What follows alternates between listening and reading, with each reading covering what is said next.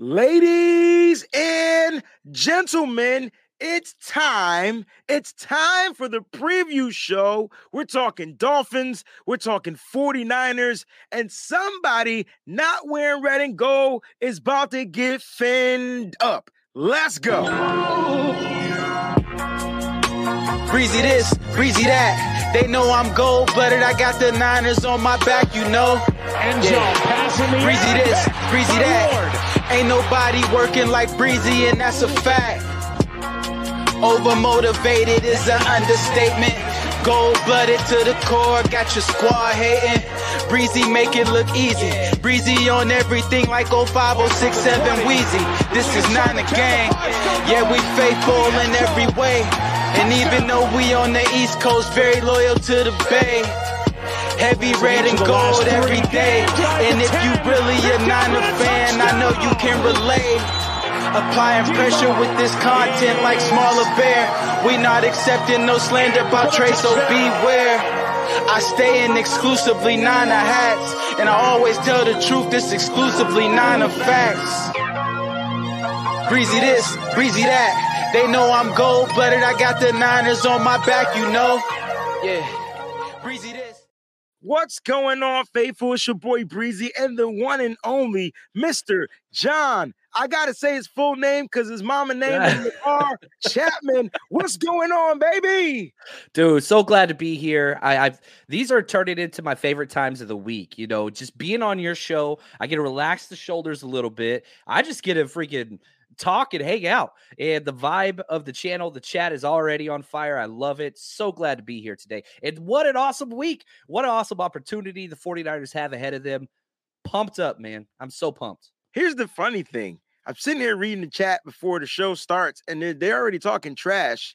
And they're like, here we go, Breezy, with the 30 minute intros. I've done my due diligence to change the intro, to cut it, to trim it down some way, somehow. Haven't seen GSU for life all week long. First time I hear from him this week, and he's talking about here comes the 30 minute intro.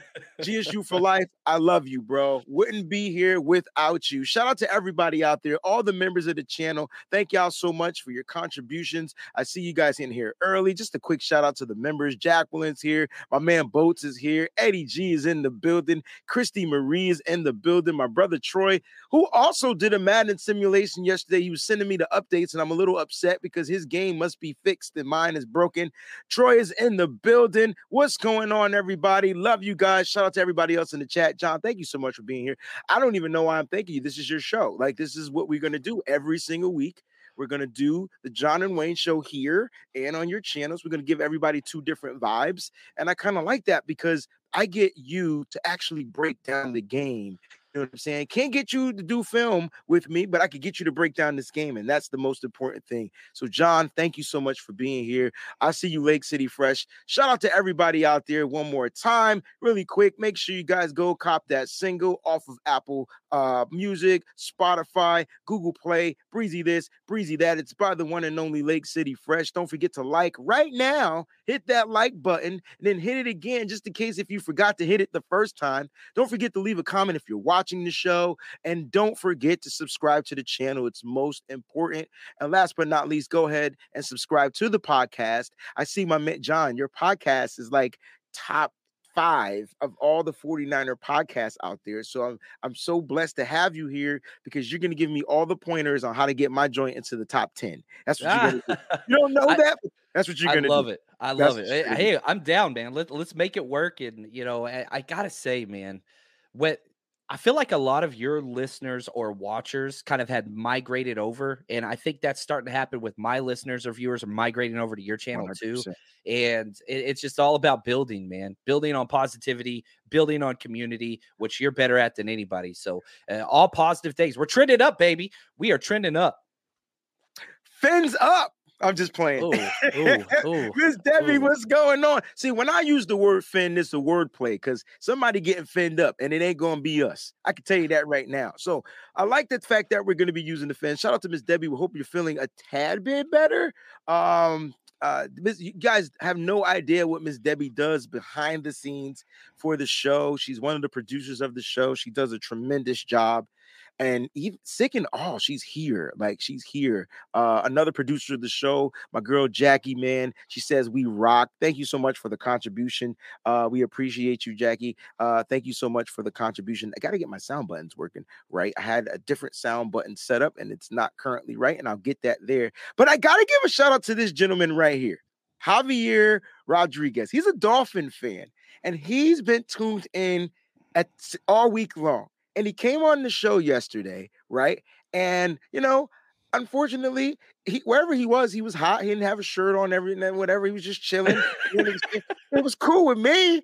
But everybody in the chat's like, man, you're a great speaker. Everything you said, you know, was cool. But put a shirt on. The way he clapped back was so professional, bro. It was the dopest clapback I've ever heard in my life, and I forgot what it was. But his clapback was on point. Shout out to my man Javier. He's the ultimate clapbacker. It was real professional. Nobody got mad. It was just perfect. It was perfect. We That's had a great awesome. show. I actually didn't have my shirt on until you reminded me when we were about to go live. So there you go. We're we're, we're stepping it up professional wise. You know what I'm saying? we gotta wear shirts on the show, John. I'm thinking one day, you know, one day we'll upgrade to a, a button. We'll let them out. We'll let Yeah. 'em- Okay, there we go. We'll upgrade to the button-up shirt and then possibly upgrade to the tie. You know what I'm saying? Just one day a week, not five days a week, just one day a week. You know what I'm saying? I'll take So it. I'll take it.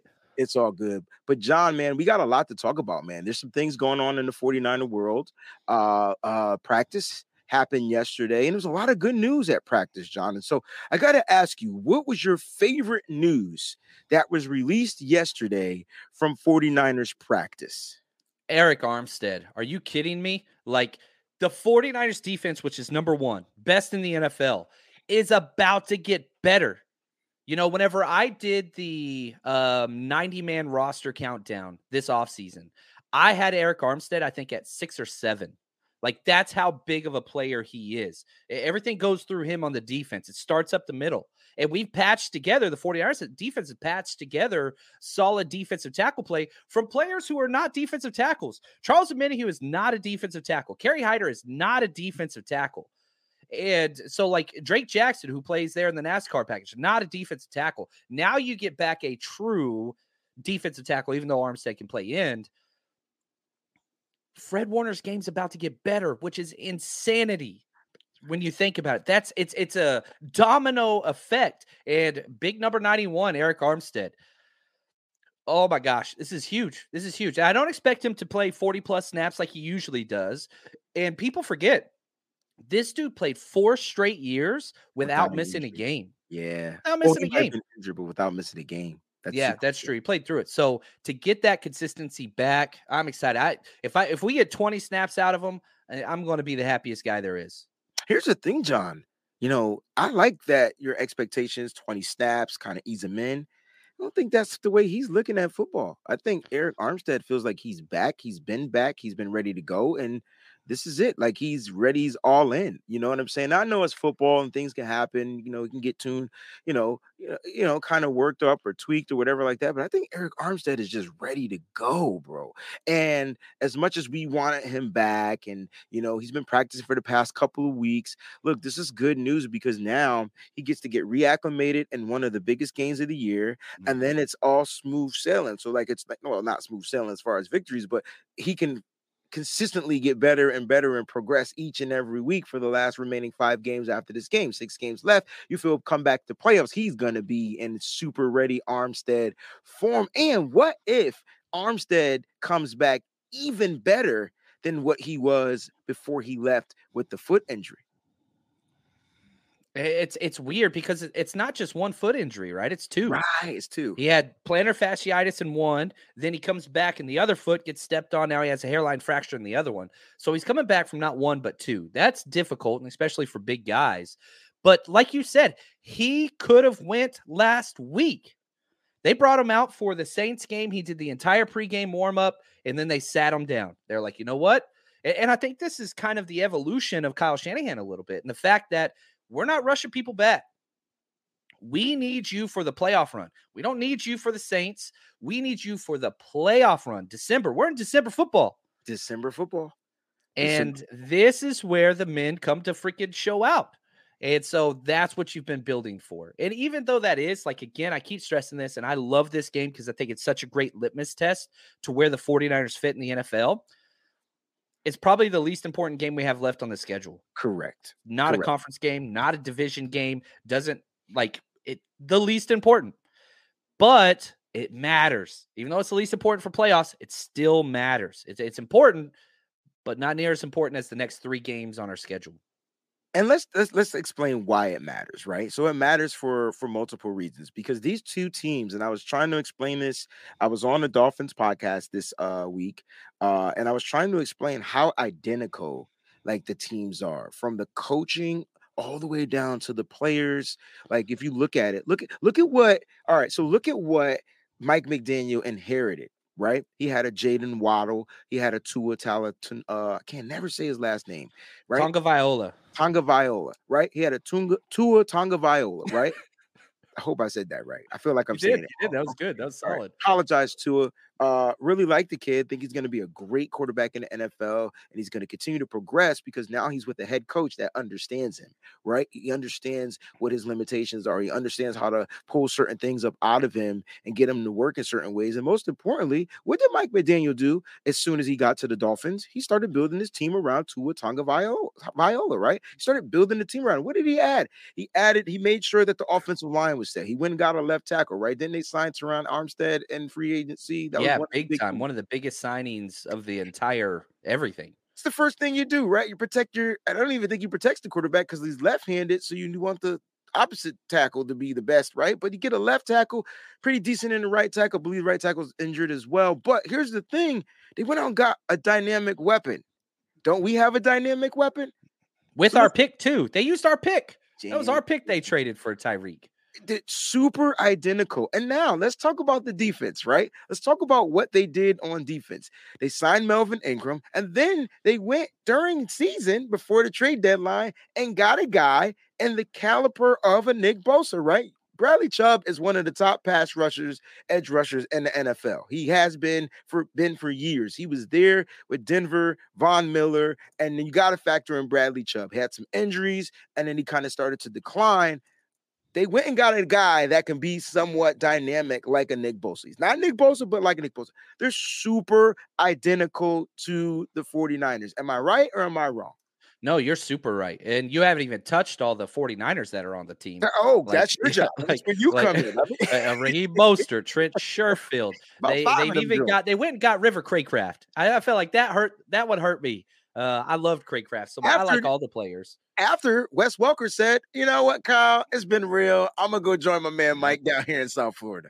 Yeah, Wes Welker, Jon Embree, Jon Embree, um, who was our tight ends coach that we let go because he wouldn't take a pay cut to bring in Anthony Lynn. Like, there's a lot there, and I don't know, man. You watch these teams, you see the connections. Which Coach Cruz, I saw him in the chat earlier talking about it. The the connections. It's it's like a page and a half. So every week, Coach Cruz goes through and finds these interesting connections between teams for me, which is like one of my favorite things. And it's just like, oh my gosh, it, this is the longest list um, since he's been doing it times two. Uh, just everybody played together. All these guys, Jacob Eason, Myles Gaskin, uh, Sal, Sal, Salvon Ahmed, who was with us. They played together at Washington. McGlinchey, Banks, Durham Smythe, Liam Eichenberg, all together at Notre Dame. Austin Jackson, Drake Jackson, Talanoa ah, Hufanga, USC. Like, and I could go on and on. Like, I'm trying to find are comments, so many. like there are so many players that have been together before here, not to mention just the 49ers that came over, the coaches that came over. Like there are just connections on connections on connections. Um, it- it's fun, man. I, I love it. And so really, really excited about this week because that matters. I mean, you know, again, I was a high school coach, but having said that, one of the largest programs in the country. And when we would play teams where, you know, one of your star players would like, they would tell everybody, hey, my cousin plays for these guys. This game matters. Like it, it, it matters when you go against people you know, whether you love or hate. It matters. You play your best. And so there's just so many of those on both sides of this thing. All right, man. And now our, our friend Pern uh, Amore says, "Hey, Breezy," and he he addressed you earlier in the chat as well, John. no one's talking about our offense. I promise you, I asked this question yesterday. This is what was pissing me off. And uh, I got to ask you, John, what happened to all the weapons? Like, did they? Is this a good thing for the 49ers? I guess that's the question I'm asking. They're not even talking about the weapons on offense that the 49ers possess. All we've been hearing is about this number sixth rank offense, uh, points per game scoring offense from the Miami Dolphins. John, please explain to us why they're no longer talking about the weapons, except for Stephen A. Smith. He was the only person I heard yesterday that came out the mouth and said, Hey, man, I know Miami is good, but they ain't ran into this type of a brick wall before. It might be different, different for them. Yeah, I think that's the thing that gets lost. Everybody talks about the best on best, right? 49ers defense, Miami's uh, offense. I get that. But the other side is a very lopsided. The 49ers offense is n- better in every statistically category than the Dolphins defense. And that's the thing. If you look at, you know, just who the Dolphins have beat, and again, they don't make the schedule. They only play like whoever. But if you look at these offenses that the they played, the Texans, the Bears, the Lions, the Browns, the Steelers. That's their last five matchups. They beat all of them. The Browns probably have the best offense of that group, but still nowhere near the 49ers. Steelers offense is terrible. Lions offense put up a lot of yards. Bears offense is not good. Texans offense is the worst. Like that's the difference for me that I think people are missing. If you just look at what they've gone against to what they have to go against now with Jimmy Garoppolo, Jimmy Garoppolo's got a four to one touchdown interception ratio for the first time in his career ever. 16 touchdowns, four interceptions to 19 touchdowns and three interceptions. How cool That's Colin Kaepernick esque, who finished his entire career with a four to one touchdown interception ratio. Like that's and that has always been the question. There's been two questions with Jimmy Garoppolo. One, turns the ball over way too damn much. Two, can't throw deep or doesn't throw deep. Sorry, let me just change that. You fixed the biggest issue, turning the ball over. Four straight games with no turnovers. If the 49ers offense doesn't turn the ball over, I don't give a damn what the Dolphins offense does. Don't care. If the 49ers don't turn the ball over, the 49ers are undefeated when Jimmy G doesn't turn the ball over. That, that, so, like, I get the narrative. If Jimmy protects the ball again, that's that's your number one key to this game. I don't okay. Madden simulation, do whatever. Jimmy G doesn't turn the ball over, 49ers win. Period, paragraph, it's over. Speaking of Madden simulation, John, what a perfect segue Ooh. into the Madden simulation yesterday. Now, those that tuned in to the live simulation, it was a crazy one, right? Now, the Dolphins won. Okay, they won 37 to 30, and it literally came down to a minute and 46 seconds, John. Like that, it, it came down to a minute and 46 seconds. John didn't get a chance to watch it. So, guys, it's our job to kind of give him some of the context, right? And so, look, John, it started off uh Dolphins, well, the 49ers had the ball first. We turned it over. Uh they Oh, did up, Jimmy turn it over? Uh do you know? Do y'all remember? Because that's key. So it was six turnovers from Jimmy alone. Seven. What? Six interceptions and eight. Six okay. interceptions and two fumbles. So they you mean to tell me somebody that's got four interceptions on the year had eight turnovers in one game? The game just does not like Jimmy Garoppolo. The game doesn't like the 49ers, period. Not my game, apparently. And it, it is what it is. So he had six interceptions and two fumbles. One of the fumbles was returned for a touchdown, and I believe one of his interceptions was returned for a touchdown. So they scored the first 20 points. That's the context. Dolphins, first 20, had 20 points at the end of the first quarter, bro. That's what they did last week in real life to the Texans. We're not the Texans. I, I the, but the funny thing was it it tuned up so like the second half the defense was on point the defense scored twice so the defense gave the 49ers 14 points, right? You had a fumble recovery by uh uh Talanoa Hufanga and then a fumble recovery uh touchdown by Fred Warner. And then it, I think that tied the game up, right? Jimmy threw for a touchdown, I believe, to Brandon Aiyuk. I felt like he had two, can't really remember. Uh, but Jimmy literally threw it to them, bro. And like I literally lost my spirit like I was going bananas, bro. I couldn't figure out. Like Jimmy was making me so upset. It was 19 to 2020, 2000, you know, that Jimmy. Like, dude, where you throwing it to? He literally threw it to them, right? Deebo ended up getting hurt, but came back at late end of the game. But to make a long story short, We lost the game by seven points with eight turnovers, John. And so I, it's we almost won. Now it That's was heavy. Yeah, it's ridiculous. It was heavy rain. It was pretty bad. If you guys didn't get a chance to watch it, watch it. And it all started. I'm glad you brought this up, GSU We for have life. 13 turnovers on the entire year. They gave us eight in that game, bro. It was tough. It was tough. I don't know the Madden people, if you're watching. Uh, shout out to Troy because his simulation, the 49ers 140 to 34. Whoa. So another high scoring game. Defense gave up 34. I that yeah, game- that's that's crazy to me. Yeah. And these this is on all pro and then put on all Madden, all pro. Um, and yeah, it, it was crazy. But but here was the kicker. They ran the option seven times. And I'm like, dude, Kyle, come on, Kyle. that ain't on. happening. That's not happening in real life, man. Even last year, last week, whenever it happened on fourth and two, that wasn't. It was an RPO, but he was trying to hit Kittle in the flat. Juszczyk wipes out. He just kind of tucked it and ran, which was a bad choice by Jimmy. But like, that wasn't even. Eh, I don't know. I don't know. It was it like I said, it tied up with the last two minutes of the game. They got the ball back minute 46, and the defense just couldn't get a stop, yo.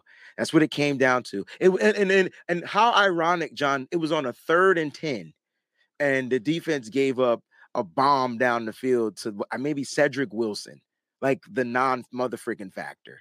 You know what I'm saying? Uh He's their number three, and I like Cedric Wilson. I thought that was a good ad. yeah, but Cowboys. Nah, All right. So Nah. anyway, uh, if you want to know how accurate they are, uh, they've been pretty accurate, but every time the 49ers lost a simulation, they won as well.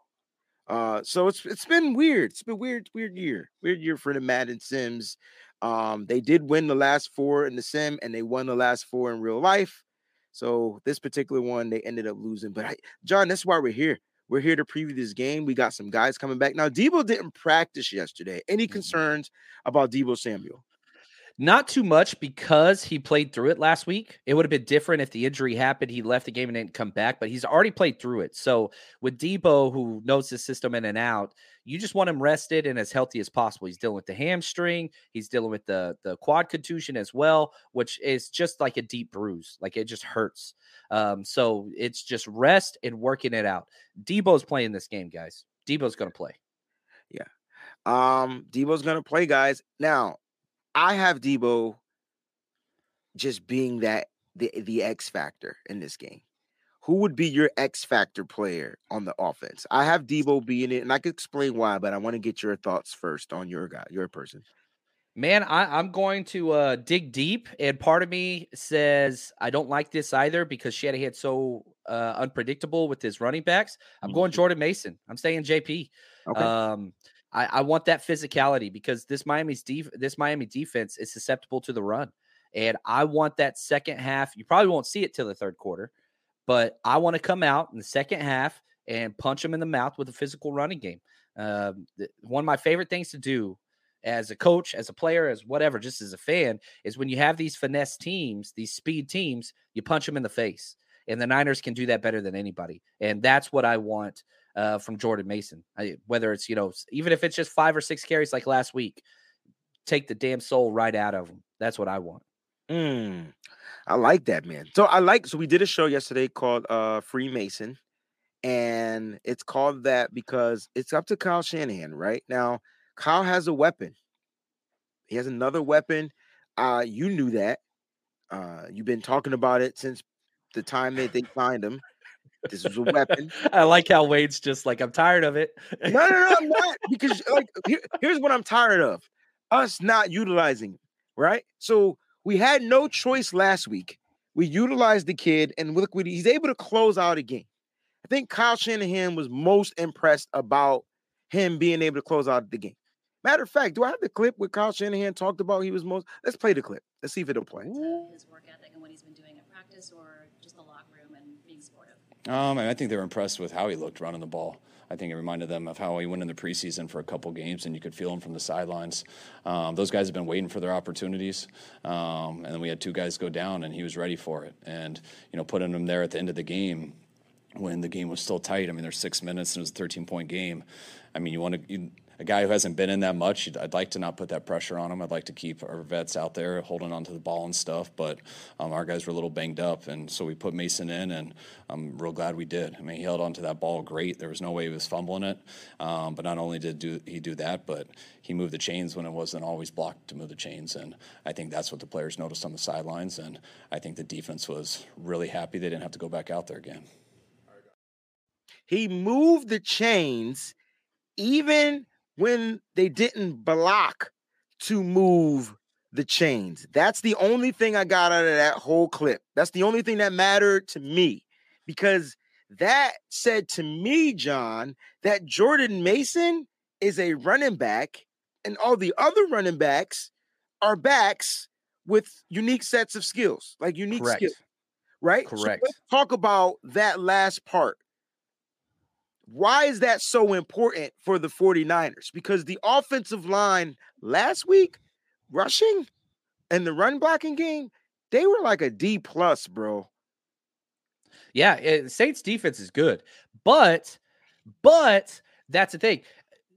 Jordan Mason had the same missed tackles forced as CMC and Mm. and Elijah Mitchell combined. Jordan Mitchell had the same first downs rush for as CMC and Elijah Mitchell. He only got the ball five times. he only got the ball five times. It was six, but it got called back because of a penalty. Penalty. Uh, but he just shows out. Not only does he show out when running the ball, he was the highest graded player on offense by Pro Football Focus. He was the highest special teams player for Pro Football Focus as well. He jumped off special teams and has continuously. Him and Samuel Womack continue on special teams every single week to just show out. Uh, Samuel Womack did have the penalty this past week, but whatever. He's still making plays. Like football players make plays. I don't give a damn where you put them. Kickoff, kickoff return, punt. Don't care. The kid shows 24 pops. That's all I got. It like he belongs. And if you don't want to hand him the ball, Shanahan, put him at linebacker because the dude hits people. yes, he Uh, he's just violent. He's just violent.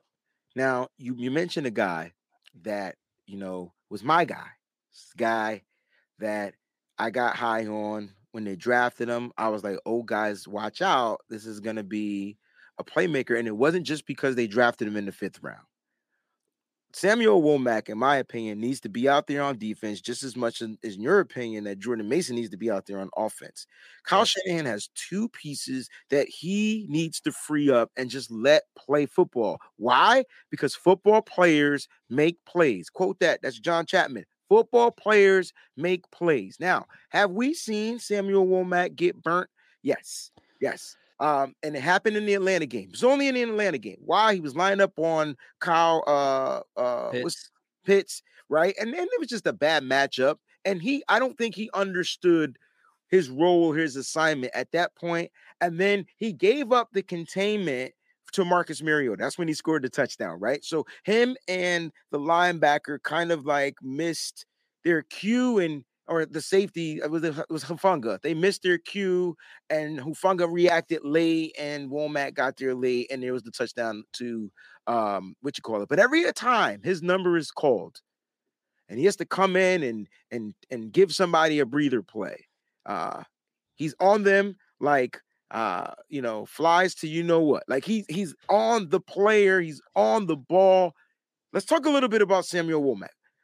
Why isn't he out there? And I know why. Why does John Chapman say he's he's not out there? And should he be? He should be out there. Yes, he should be the starting nickel. Ooh. But Shanahan and DeMeco are not really doing a solid, but I think they see it as they're doing a solid.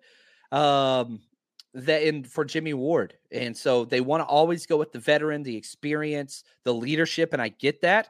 But as far as coverage goes, Samuel Womack by a mile uh, in coverage over Jimmy Ward in the in the nickel spot, right? Um, and so, but it, it it seems like an Aaron Banks situation where you just sit them. Next year they'll be starting, but you just sit them and just let them wait. I don't like it, but it's the Shanahan way. he's gaining somewhat of uh experience and he's getting reps.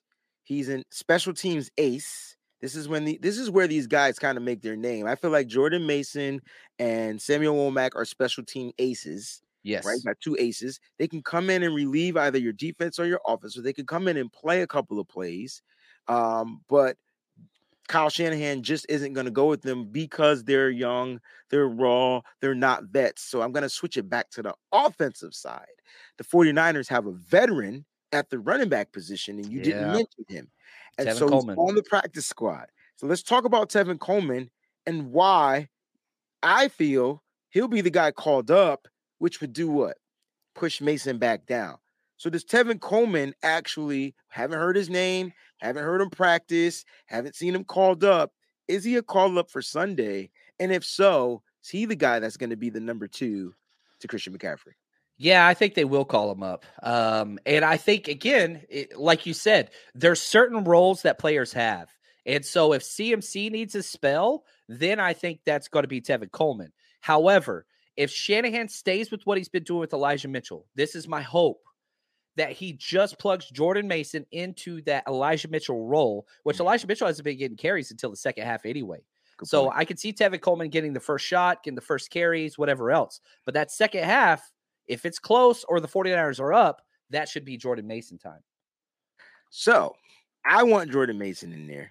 I also want Tevin Coleman in there, mainly because he abuses the dog. He's played re- he- he's played well against a couple of teams in his career.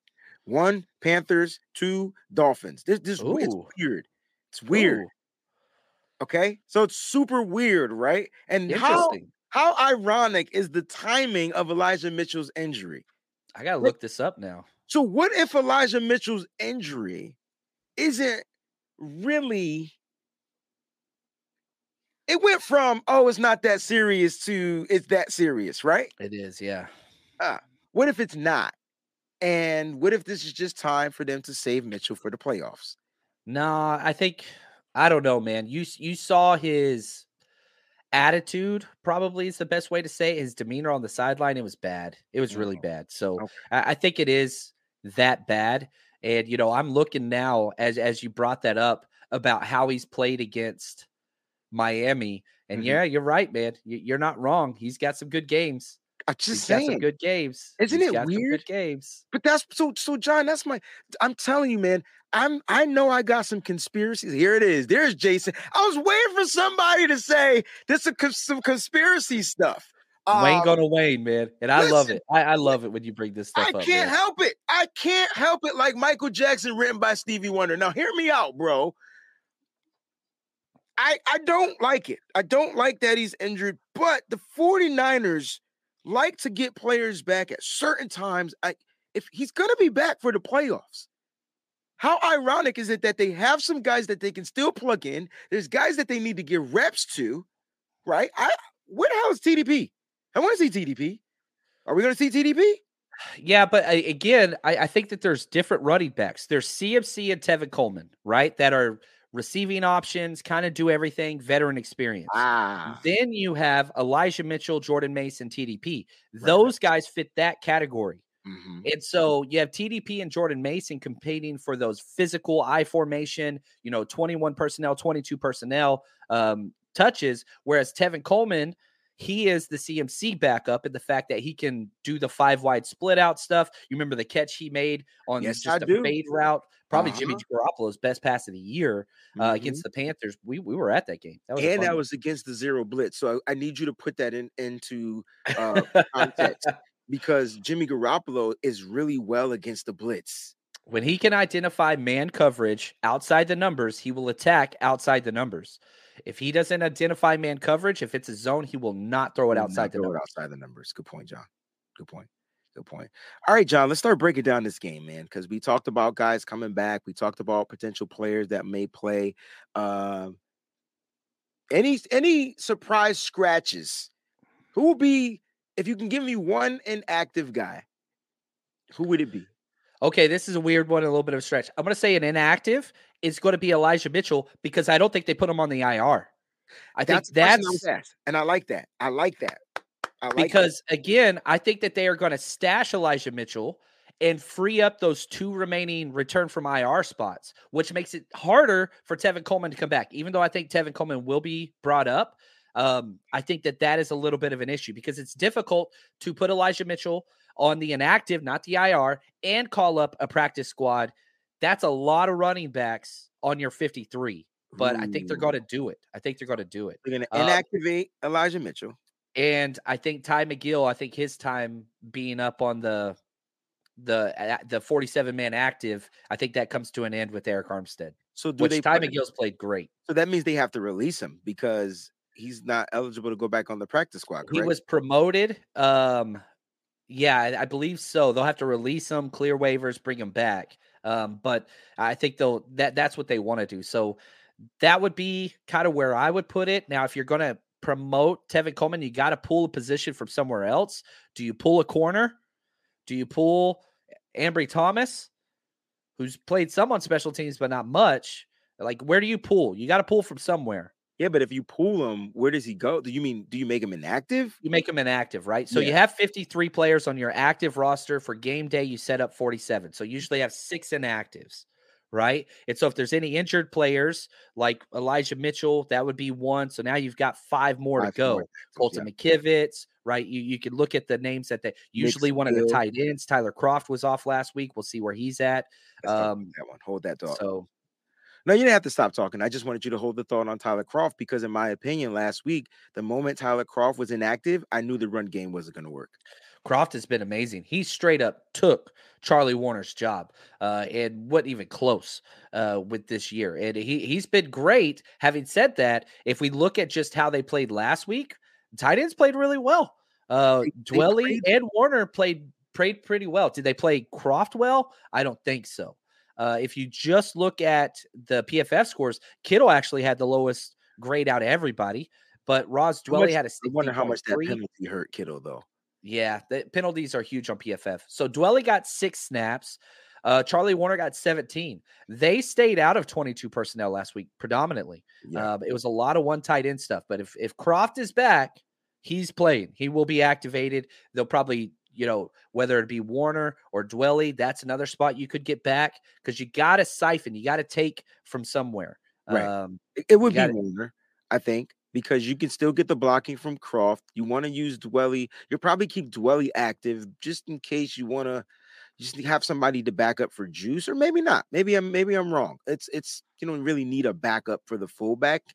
And what if we see more Juice this week? Like like he's been kind of like just not used, and and it's by plan. It's by design. He had a carry last week, but it's by design. He had catch had last week. 30 out of 70 snaps last week.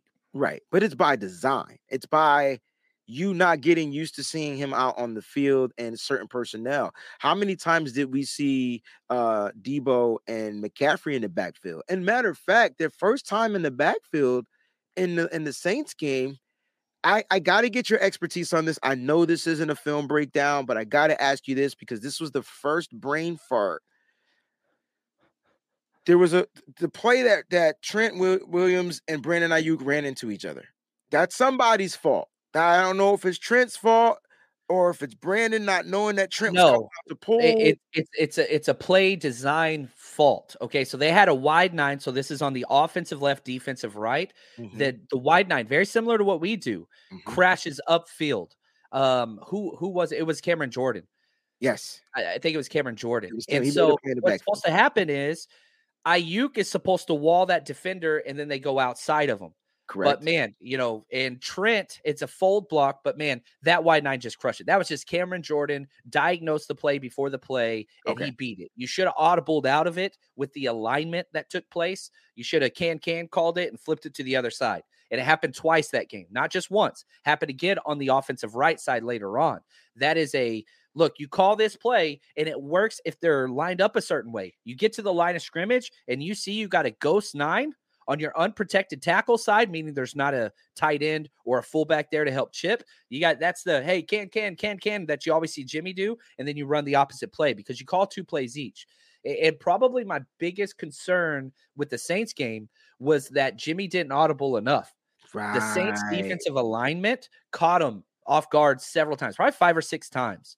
Um, but that's the Saints. The Saints defense are pretty damn good. Miami defense, not really that great. They're And below ho- average. hold that thought because we're going to talk about that right after this question because we need to figure out like they do have great players but i don't think that they align the same way i don't think they perform the same way uh, well together. Like that Saints defense, you can tell has been there for a long time. It's different when you have a defense that's cohesive and that's grown over years, opposed to just plugging and getting this player that's really good and getting that player that's really good and trying to make it fit. Like sometimes that doesn't work right away. It takes time, right? Hence, you bring in Bobby Wagner to LA and they just aren't the same, even no matter how good he was. But Bobby Wagner with Seattle was elite, right? And so that's kind Right. of like what we see. Like even with our offense, it's just not cohesive yet. Even though we got great players, they just need time to get used into rotating, playing together, learning how each other works, things like that. I have a question because Mose and I have been going back and forth, uh, and he won't say that I'm right, and I'm not going to say that he's right because I just feel like this was an overthrow. And even if you disagree with me, I ain't gonna say you're right either. This is your opinion, this is your prerogative, Bobby Brown. But here we go. There was Love a it. throw that Jimmy it. threw to CMC. CMC uh, gets open on Tyrann Mathieu, right? He does this little stutter. rail right on the left side. It's the wheel shuffle, right. snap, boom. Yes, but he kind of did a stutter jukey just to avoid the contact from Tyrann Mathieu. Jimmy sees that, but throws the ball, right? Opposed to seeing his guy, and he had time. And I know this is not a timing route, it's more of a it's a wheel route. I'm just gonna throw it there. He's got to be there to catch it. In my opinion, this was a bad overthrow. Now, in your opinion, this was Yes. what? Bad overthrow. Um, and so two things. One, it's it's it's a lot of people. It's it's not a wheel route. It's a rail route. And so the wheel route is whenever you flatten and then go back up. The Right. rail route, he did the shuffle, shuffle, and just outside release, right? Uh, which is similar. They're both similar. Uh, one of them takes one of them's usually used with a seven step drop or a play action. One of them used with a three or a five step drop. Um, no, it was a bad pass. It's just a bad pass. That's Jimmy's worst pass in his entire repertoire. Uh, he has continuously missed that one. And you want a safe completion there. You don't have to go for the touchdown. You don't have to go for the perfect pass. You just got to complete it. Uh, Jimmy, again, I told you, when will he throw it outside the numbers? When he can When they look at identify its identify man coverage coverage. the motion, the pre-snap motion of just the double shuffle, and you saw Tyrann Mathieu widen with him. Jimmy recognized it was man. They brought the blitz. Perfect diagnosis of the play, perfect read, perfect progression. Everything was perfect. Just the execution of the throw. Jimmy cannot time those deep outside the route numbers. It was a bad throw. In my opinion, Mose is amazing. Mose knows all. Uh, but in my opinion, my assessment of the film, and that's okay. Different opinions are fine. It- doesn't Sure. mean yeah, different opinions are fine. But in my opinion, it was a bad pass. Yeah, and, and it's more Moses was more like if he would have threw it more in, then CMC gets crushed. I agreed with that though. I agreed with But that. there's uh, on the sideline, you you got to complete the You pass. got to complete the pass. It didn't have to be in. He was wide open, and yeah, you put it there on the sideline still, but it was eight yards between him and I think it was Yeah. Marcus Maye. There's eight yards. Like Marcus was running toward him, toward the ball. So yeah, there was a like he was single high look on that side. It wasn't even in, you know, I don't think they were in cover two. cover or- two. No, they weren't because your cover other cover guy was in man covering him on the rail Yeah. route. So, yeah, which so- we saw a lot of that. Yeah, we did. And now let's talk pass. about this Miami Dolphins defense because I feel like they won't be able to defend certain players and certain play designs as well as the Saints. So I want you to talk a little bit about their defense defending our offense because our offense right now currently isn't getting the love that they deserve. Right, I don't have the rankings in front of me. I'm sure you have them right there in front of you. I think our offense is ranked number 11th or in, in, the mid range of the league as far as scoring, uh, as far as yards per game, and things like that. But we're going up against a defense that's ranked toward the bottom. So let's talk about our offense to their defense. Uh, number one thing that you know the first thing that comes off to me is Dennis Allen versus Josh Boyer. Okay, so if you look at Dennis Allen, the defensive coordinator for the Saints, and I, I credit, I think it was David Lombardi that put this out there with the Athletic. You know, one of the most brought up names when offensive coaches or head coaches are asked like which DC confuses you the most. Dennis Allen's top of the list, and we saw that he confused Jimmy several different times. The good news was. Um, the good news was like they didn't result in turnovers. So there's a big difference. That's a veteran led defense with the Saints, Cameron Jordan, Demario Davis, Tyrann Mathieu. Uh, you can go on and on and on. Like experience, confusing, weird defense. To the Dolphins and Josh Boyer, who's done a hell of a job. Uh, he's been there for three years. Came over from the school in New England. Like hell of a coach, but it's it's it's secondary driven, right? Uh, How do how does New England build their defenses? From the Secondary, in. secondary yeah. Now, the one thing I will say about Josh Boyer and what they've done is they have gone after defensive line prospects at a much higher rate than New England has, but still, where are they paying? Xavier Howard, who's one of the best in the business at corner, and the other side, Byron Jones, all that kind of like they paid a lot of money. So Mhm. now, if you look at the metrics and kind of what they bring, they are a below average defense no matter what metric you use. DVOA, turnovers, yards per rush, passing yards, doesn't matter. There's 32 teams in the league, 16 is average. They're 17th at best. At best. It, So they're below average. They're below average. Now they match up really, really well with the Buffalo Bills, uh, with the Patriots. You can put them against elite wide receivers and allow their corners to just play great coverage football, which they're going to do against the 49ers. But their middle of the field, it's susceptible at best. Um, uh, you look at their linebackers, you look at their safety play, which they've got, you know, some decent safeties, but they're nowhere near even what the 49ers are putting out right now. There's there's holes in this defense. But straight man-to-man coverage, they'll get you. They will get you on the outside. Good news is in a five wide set, pretty damn hard to do a lot of man coverage outside. It's just difficult. And if you do, guess what? Captain check down. Yeah, Win right. win win. and this is and this is what we want, right? The high percentage completion throws. Jimmy's gonna I and, and don't get it twisted. I think Jimmy looks to go downfield three to four times in this game. Right? I I hope do. not to our wide receivers.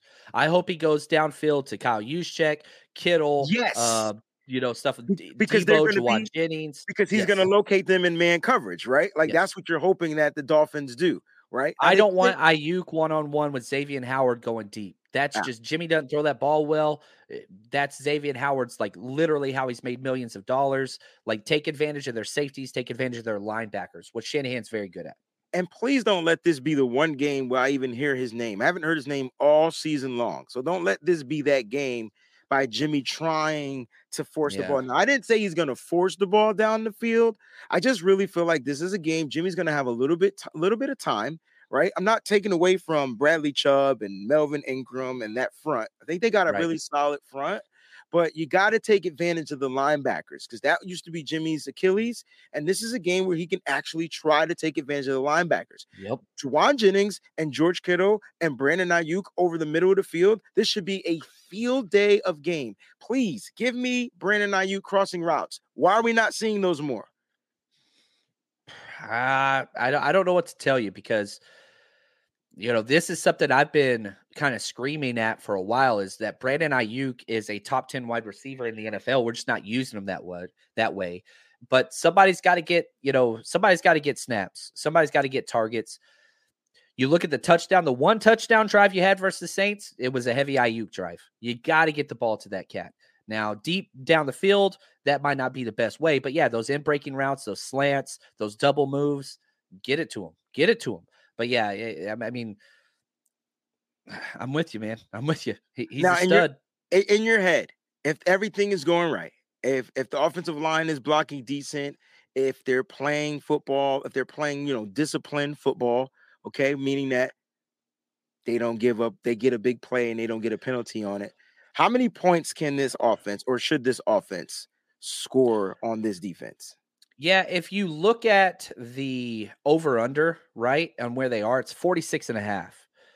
And so, you know, if if the 49ers get to the 20s, I think they win this game. I don't see this being a 40 to 30 game. I don't see any of that stuff. 22 is my number. You get to 22, you win this game. I don't care who you are. Um, so that's just kind of the way I see it. Uh, I think it's going to be a close game, but if you pass 22, you got to dub this game. That's the way I see it. All right. Now let's talk. Let's flip the script. Let's talk about their offense against our defense. All right. And that's kind of where, like, a lot of the Miami Dolphin fans, a lot of the 49er fans are a little nervous. Okay. Uh, they have they don't have the number one offense. So let's just keep it a buck. They're sixth in scoring. They score what about 25.6 points per game. Uh, here's the thing though, the, the 49ers only give up 15.7 points Yeah. per game. So just Yeah. tell me how that works. Well, I mean, if you take out the two games, which, you know, you can do this on either side. If you take out the Falcons and you take out the Chiefs game, 49ers giving up 11 points a game. Um, and so shout out to uh 49ers barbecue lover. What's up, my friend? Uh, he's the one that I stole that from. But which team's going to show up? Again, we talked about the defenses that they've played against. Like you have not played against a quality defense in a very, very long time. Um, Texans, Browns, Bears, Lions, Steelers without TJ Watt. Like the Browns, okay, cool, but like those are some really bad defenses. And yeah, they're putting up 30 points against those bad defenses. You, it, it changes when you're going against a historically great defense. Now, which Niners are going to show up? The ones that showed up against the Chiefs, which I would argue their first half was actually pretty good. Drake I- Greenlaw got hurt. Second half completely fell apart.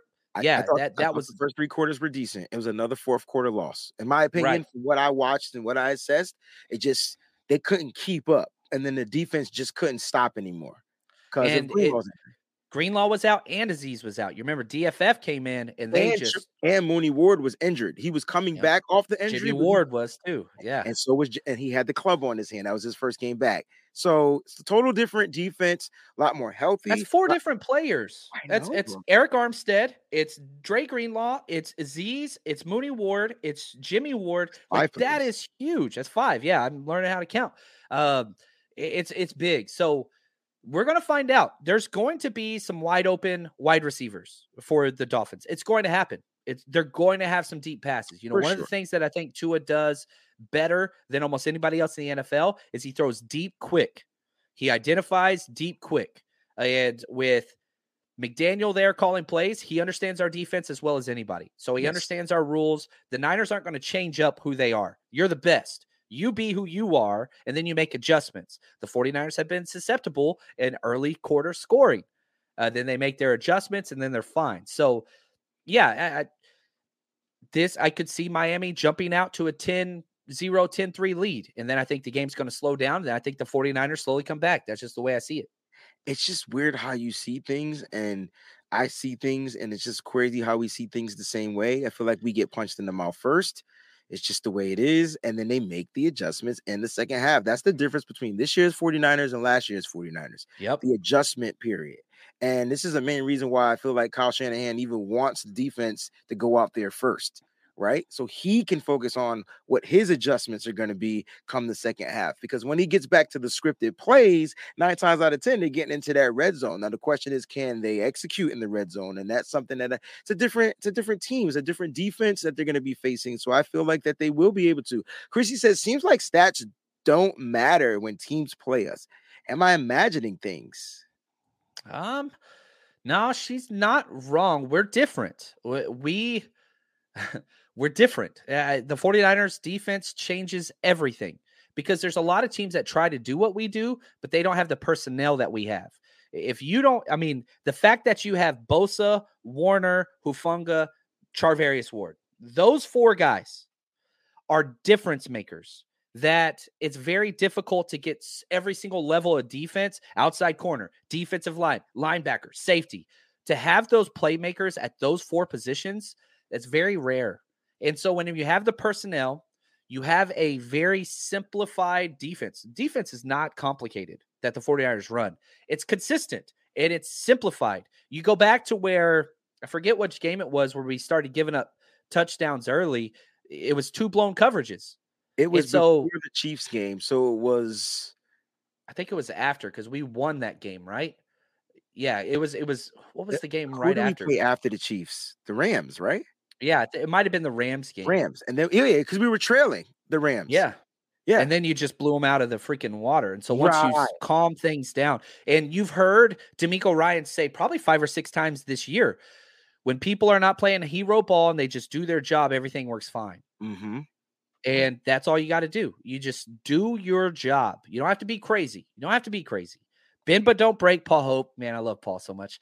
Bend but don't break. Swarm when the ball is out. The turnovers come. It, it just, it's a mentality. The Niners are different, and I think this defense is going to reign supreme. I really, really do. I, I think the question is going to be answered: defense or offense this week. Um, and I hope I'm right.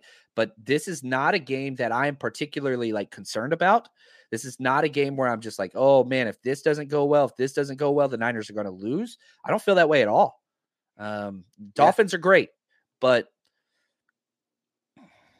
the I mean, teacher is greater than the pupil. Then the, th- that's that's that's the way I'm looking at this. We got a super chat contribution. Shout out to Yemen.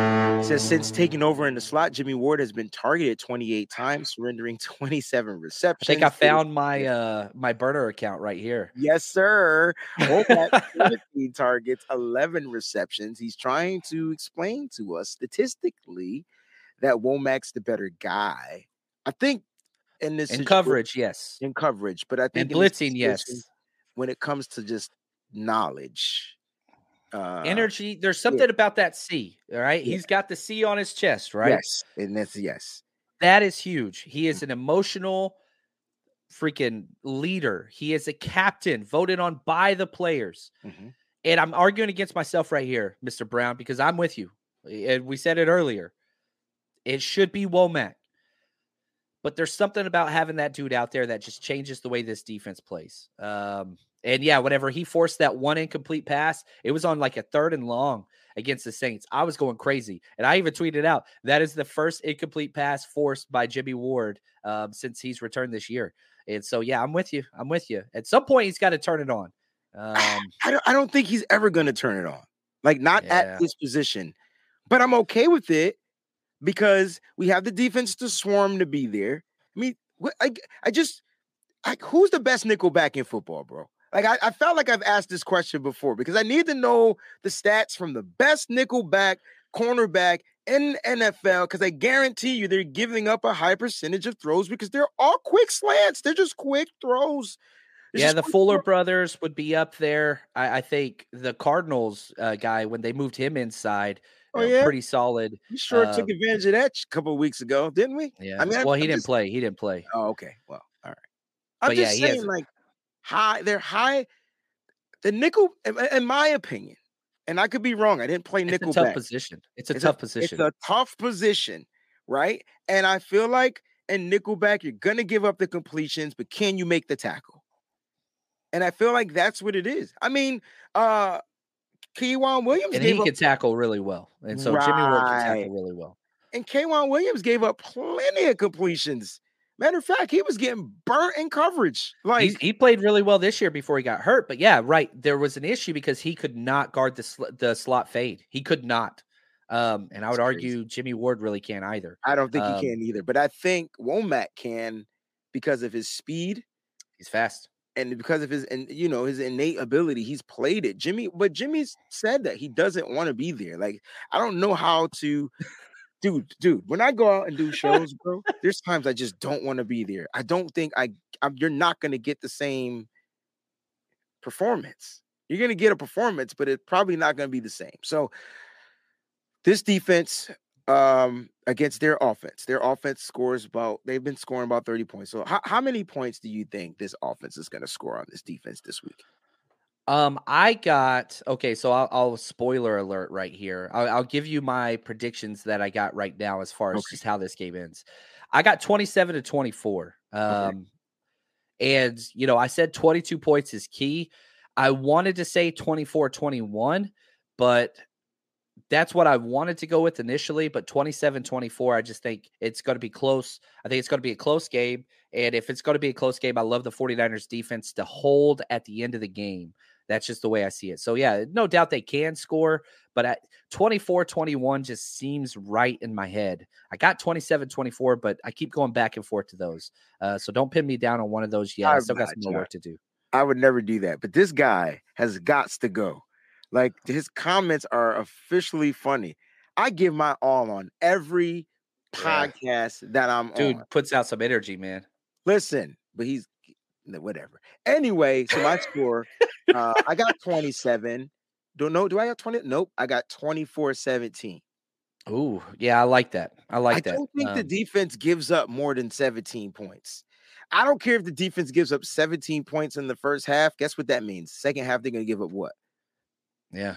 Yeah. No. I, I, look, is Miami? Let let me let me just keep it 100 with everybody. Miami's going to score. Okay, it's just what it is. It's not going to be another shutout game. Don't anybody ever expect that again. It's not going to happen.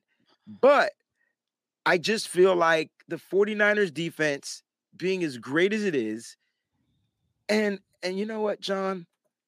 I just want to win this game. And I do want to do it defensively. Because then, and then I'm going to talk the most smack talk about this 49ers defense being probably the best defense we've seen ever.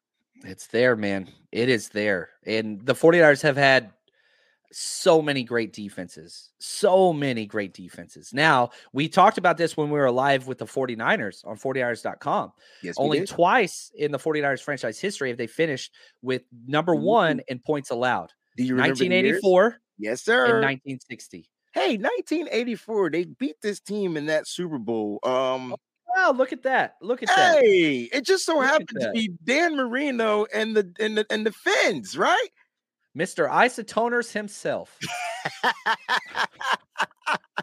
hey guys, I just want y'all to know that John and I see each other twice a week and we don't plan either show. I have no idea what the hell I'm talking about when I get on there, and he had no idea other than previewing this game what he was going to talk it about. here. keeps it organic. So, like, whenever you're on my show, I got the notes. He doesn't see them, and whenever I'm on his show, he got the notes. I don't see them. It just keeps it organic. That's the idea, um, and I hope that comes across because they're good shows. I think these are is quality content. Um, agree, so. it- it's fun hanging out. Your freaking chat, man. It- it's It's very fire, good. man. I try to tell them they the MVP. I got to do awards. They do it because I'm going to actually personally hand out awards at the end of the season. So there's going to be uh top contributor awards. There's going to be there's to be so many different types of awards and categories. I'm sure Miss Debbie uh, will figure that out for me. But key matchups, John, you got to give me one, and then we're going to do a position battle. We already did the uh, and then you're gonna give me a game day prediction. You already did your score Ooh. prediction. So key matchups, man. Give me one key matchup. I'm talking Saturday night main event. I'm talking WWE Survivor Series, WrestleMania, the World Heavyweight Champion. Of, who? What's the key matchup? Um, Shell, their number three left tackle, going against Nick Bosa is just. It's going to be bad. Gesicki, their tight end, they're going to have to chip Bosa the entire time. Which here's where it gets crazy. Their other tackle, their other tackle, Brand uh, Greg Little, who a lot of people Little. should know, he's with Carolina for a while. He's got a 29.2 PFF grade. So they're going to have backup tackles at both spots. Defensive ends are going to eat this week. Tua's going to get hit a lot, a lot. Um, that is that's by far the most important thing to this game. Um, and I, I really, I don't know how to write this or how to put this in my preview. I hope Tua stays safe, and I mean that. Like, I don't want to see another bad hit. Thankfully, the 49ers are not a dirty team. They don't play that way, um, like the Saints do. Like, so Tua's going to get sacked. Tua's going to get hit. I just really hope none of them are in the realm of personal fouls or to the head. I really, really, I don't want to see the foot. The NFL is better with Tua playing football, and I hope that he continues. I don't want. He's one injury away from the year being done for him, which would break my heart because I actually like watching him play. But I think he's going to get hit a lot. Mm. If I had to go with a key key matchup, I'm gonna go on the other side. Ooh, I'm gonna go and I- and I like I like Chubb. They're gonna they're gonna they're gonna put Chubb on McGlinchey's side. Now McGlinchey struggled. Randy Gregory, week three, had the most success against McGlinchey with the the Yes, Denver did. 49ers game. yes, he but- did. Chubb was still good. Chubb Chubb was the the pick six callback safety play guy. Yeah. Um, I'm just gonna go with that because he's That gonna be play- opposite That was the low point of the year right there, bro. That was Jimmy's worst game ever. We were sitting next to each other. We're just like, what the? F-? But the whole game, the whole game, like the Denver fans were trashing Russell Wilson Yeah. until Yeah. that moment where Jimmy just looked worse than Russell Wilson. Yeah, and that's know what I saying mean? a lot because he's been really bad. that was Jimmy's worst game, by the way. That was, and after that, it, it got better. After that, it got better. Okay. Um, I'm gonna go with Chubb, and I'm gonna go with the opposite side. I don't think you line Chubb up on Trent. Trent. Hey, they tried it and it didn't work. Now Gregory was the speed guy, so they put him on McGlinchey. McGlinchey struggles against speed guys. So what if we do Ingram on McGlinchey? Yeah, he's more of a power bull rusher guy. Uh, he doesn't have the bid. He doesn't have all the flexibility Chubb does. So yeah, we know that McGlinchey. And I'll say this: McGlinchey's coming off one of his best games of the year last week versus the Saints. Correct. So That's correct. um, I hope that continues. I really Trend do. up? I really do. could be a trend up. Um, position battles. Now I know you can go with the easy position battle.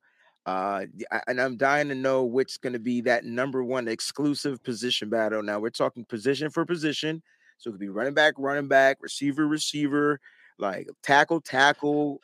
This position- one's easy for me. I mean, you look at the headlines, you look at the former players, it's running backs on running backs. Prove to everybody why you traded Jeff Wilson Jr. and it was a great trade. I think it was a great trade. Prove to everybody, not not CMC. We know CMC is better than Mostert. We know CMC is better than Wilson. No, no, no, no, no, no. I'm saying, and I like Jeff Wilson, but I was never high on him. The idea of a fifth round pick for Jeff Wilson and a contract year was overkill. I want to see Tevin Coleman, TDP, Jordan Mason proving that they're that- better than ah or on the on par. Like I think I that's the idea. I don't think the 49ers thought that those players are better than Jeff Wilson. I don't. But I think they're replacement level players and that's kind of how I see Jeff Wilson Jr. Um, I think he's good, but I don't think he's great at anything. I like that. That's a that's a pretty darn good breakdown. I'm sorry, I'm going for the main event though. I'm I'm going Tyreek Hill, Yep. Deebo Samuel. Which player is going to be the most dynamic? Since you didn't pick it, I'm gonna pick it because that's what it comes down to. Tyreek Hills is is coming off of a good year, but not his best year at, at the wide receiver position. But listen, it's it's because they're able to utilize Jaylen Waddle a little bit, and that might even be more of the the, the position battle you want to watch. Brandon Aiyuk, Jaylen Waddle. Which one of those guys are going to be able to get open the most? I feel like Brandon Aiyuk's a really good route runner in the NFL, and he can route just about any DB up in the league. And we also watch Jaylen Waddle find ways to get open as well, right? And so it's going to come down to those, well, I'm, you know what? You went running backs positions. I'm going wide receiver positions. How about that? I'll just leave it at that. Skill, skill, skill, man. And it might come down to the number three Cedric Wilson versus Jauan, third and Jauan. Yes. I'll take Jauan all day in that one. And I like Oh. Cedric Wilson. all day, all day. Well, John, man, it's been real, man. I need one more thing from you. I need a game prediction from the great John Chapman. You know, I said earlier 27 24. I'm going down 24 21. And I got the defense holding to prove everybody why. I, I think the 49ers jump up something like a 24 10, 24, uh, you know, around that, somewhere like that, 24 14. And slowly, you know, we get conservative, use the clock, whatever else, but the defense is going to win this game. They're going to have that hold in the fourth quarter, and everybody's going to know when we walk off this field 49ers defense reigns supreme. Oh man, I like it. I like it a lot, man. Uh now listen, uh there- there's a Raider fan in here, and I was I was trying to see they, they have a GoFundMe page. I, I would need to know I need to know more about it if if you don't mind. Uh could you send or email? I'm gonna put my email address up here. Um they're trying to raise funds. There's a five-year-old. I, I don't see the whole story, so I'm missing out, and I don't want to mess up anything.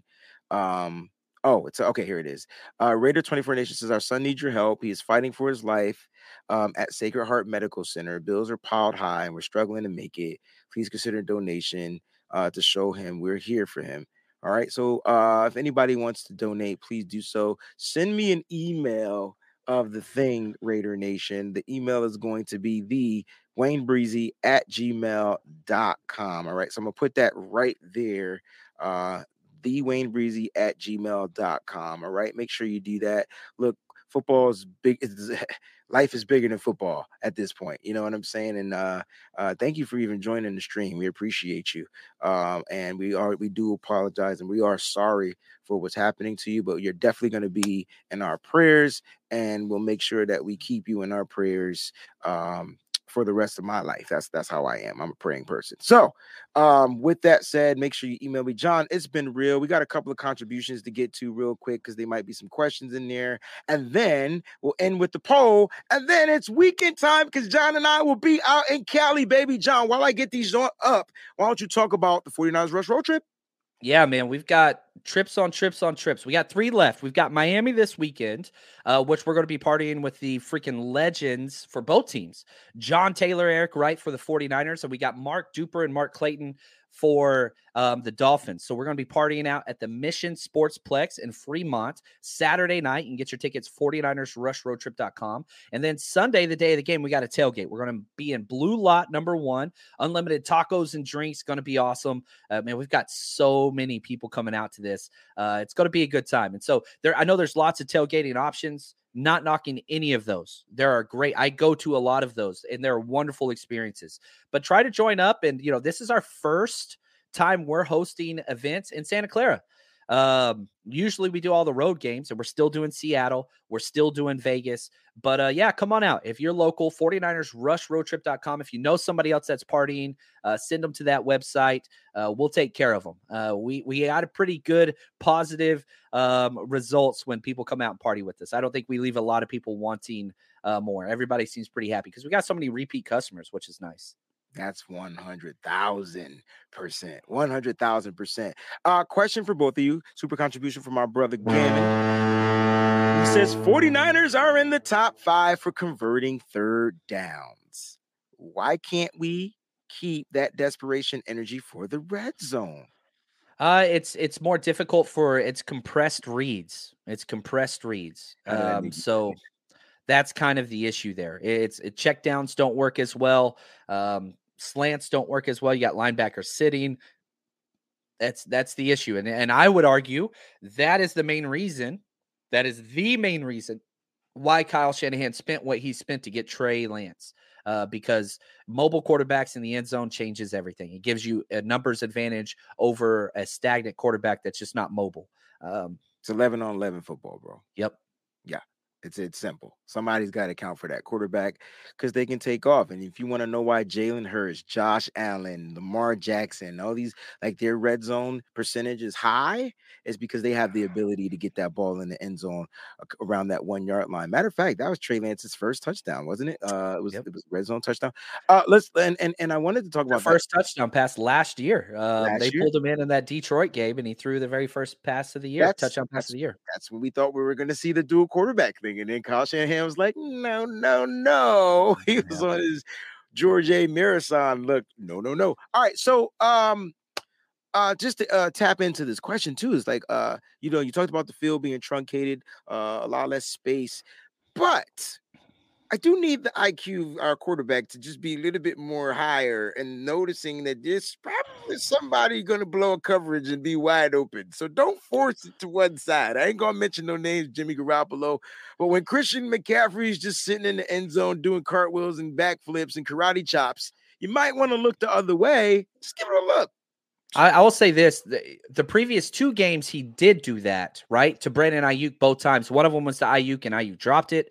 The other one he hit Aiyuk and on the double slant, uh, nailed it. And so, two out of the last three games he has done that. One was dropped, one was caught, and then he missed the one to CMC. But again, his read was reading left to right, mm-hmm. and it wasn't a bad read. But yeah, mm-hmm. there was th- it, there was a wide open down the backside.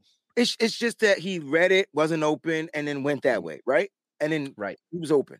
But if right. he could have just rescanned, yeah, it's a lot to ask like, in the red zone, but yes. Hell no, it's left, right, left. That's the same way you cross the street. That's what you do. You're gonna play court left, right, left. Just, just, just simple, simple. Christy Marie, great show, guys.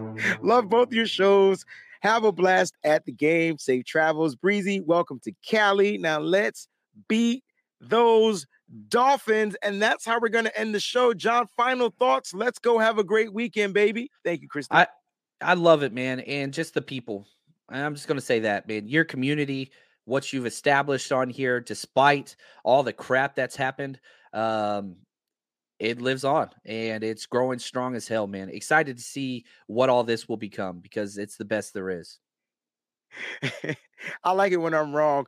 I don't care what you say. It's left, right, left. That's what my mama told me, and I'm gonna listen to my mama. I was when... gonna say I think that's wrong, but uh, I didn't want you were you were feeling it. I didn't want to. What is it when you like, when you stop at a stop sign? Don't you look left, right, and then one more time to the left, and then go straight? It depends on what side of the street you're on. It's different. Well, damn it, he he's got to be Sometimes it's left, right, left. Okay, well, all right. Sometimes it's right, left, right. when I when I tell you what, when I'm when I'm marching, what's the cadence? What do you mean? Uh, oh, yeah, I cadence see. with- left, left, left, right. Yeah, yeah, I got you. I got You you. got to get it right. Anyway, great show, John. I love you. I'll see you in about 24 hours, bro. Ladies and gentlemen, thank y'all so much for tuning in. Enjoy the weekend. Make sure you got your alert set to all on and hit that like button. Make sure you subscribe to uh, the 49ers Rush podcast channel right here on YouTube. John puts out more shows than I do, so make sure you check each and every one of them out. Hit that like button, comment, and join the community. Love y'all. Stay up, stay faithful. Until the next time, we out, y'all. Peace. Oh, don't Breezy this, breezy that. They know I'm gold blooded. I got the Niners on my back, you know. End zone. Pass in the Breezy this, breezy Good that. Ain't nobody working like breezy, and that's a fact. Overmotivated is an understatement. Gold blooded to the core, got your squad hating. Breezy make it look easy. Breezy on everything like 05067 Wheezy. This is not a game. Yeah, we faithful in every way. And even though we on the East Coast, very loyal to the Bay. Heavy red and gold every day. And if you really a Niner fan, I know you can relate. Applying pressure with this content like smaller bear. We not accepting no slander about Trey, so beware. I stay in exclusively Niner hats. And I always tell the truth, this exclusively Niner facts. Breezy this, breezy that. They know I'm gold blooded. I got the Niners on my back, you know. Yeah. Breezy this.